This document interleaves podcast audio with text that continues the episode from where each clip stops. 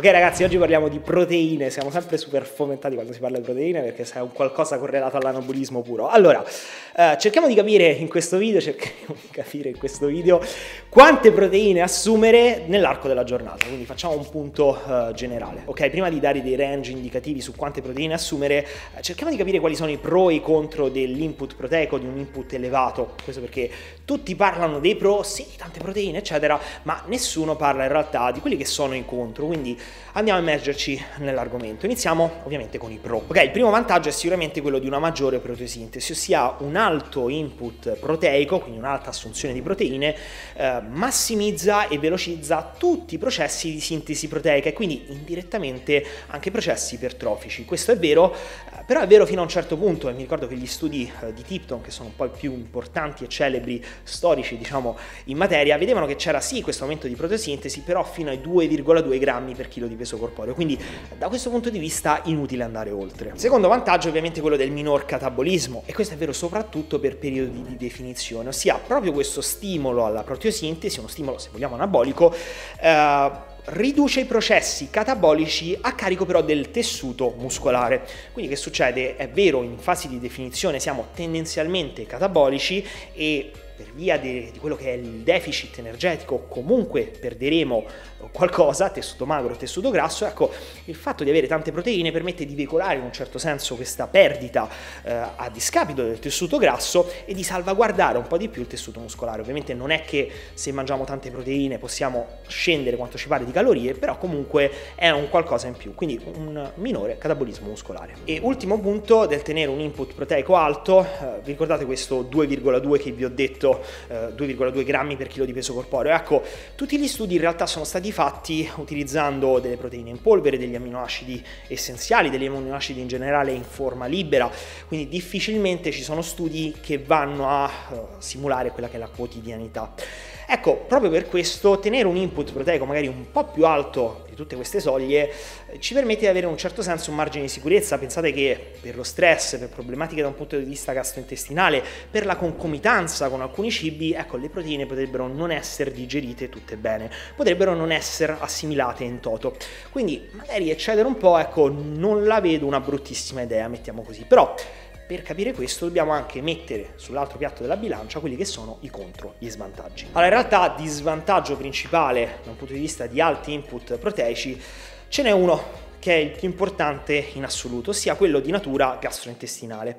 Ecco, normalmente, eh, dai, parliamoci chiaro, tutti quanti abbiamo avuto problemi di meteorismo, flatulenza, gonfiore, tutti problemi che normalmente subito A, ah, mangio quell'alimento, mangio troppi carboidrati, assimilo troppe fibre e per carità, in moltissimi casi è questo, però nella maggior parte dei casi in realtà le responsabili sono proprio le proteine, nel senso che input proteici molto molto elevati, 200, 250, 300 grammi, quelli sai che leggete nelle riviste tipo Flex perché Filit o Shorrod vanno ad assumere questo input proteico, allora anche voi lo fate, ecco, tendono a creare eh, problematiche da un punto di vista gastrointestinale, perché le proteine tendono a creare un ambiente putrefattivo e in realtà soprattutto le proteine di origine animale. Ecco, da questo punto di vista ovviamente potrebbe non essere una buona idea spingerci oltre.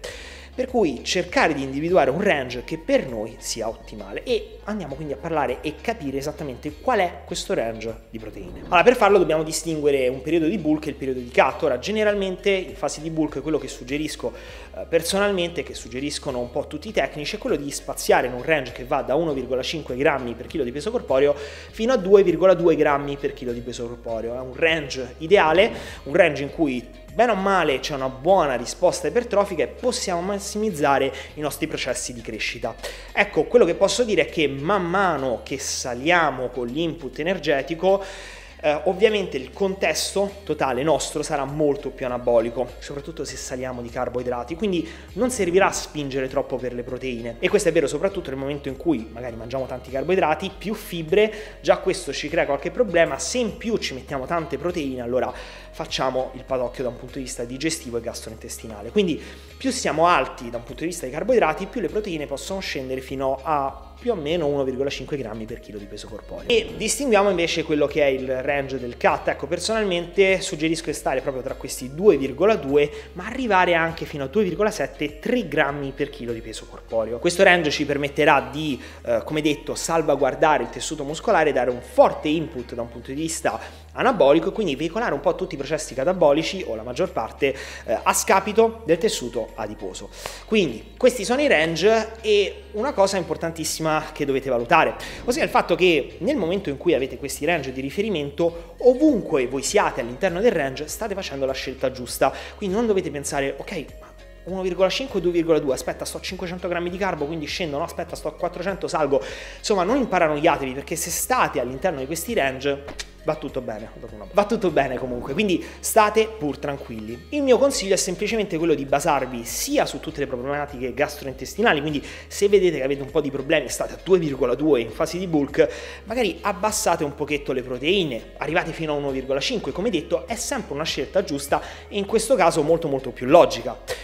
Viceversa, basatevi anche su quelle che sono le vostre abitudini. Se non vi piace mangiare carne perché non ne siete abituati, non vi piace, non vi piace il pesce, insomma, di natura vostra, da un punto di vista organizzativo, quel che vi pare, tendete a stare bassi di proteine e mangiarne di più vuol dire consumare tonnellate di integratori e comunque sforzarvi e non viverla bene, allora non ha senso non viverla bene. Cercate di stare magari sempre all'interno di questo range, ma in un range minore e state tranquilli. Viceversa, se non siete abituati a salire troppo di carboidrati, vi piace tanto mangiare carne e tendete a consumare tante proteine, ecco io per esempio di mio se andassi soltanto ad libitum di proteine sarei veramente veramente alto perché da un punto di vista alimentare, da un punto di vista anche semplicemente di gusto eh, mi piacciono, quindi mi piace tanto la carne via discorrendo, ecco in questo caso io tendo a stare un po' più alto, se ho problematiche gastrointestinali magari le abbasso per un periodo, però detto questo cerco di basarmi, sempre stando in questo range, su quelle che sono le mie preferenze individuali.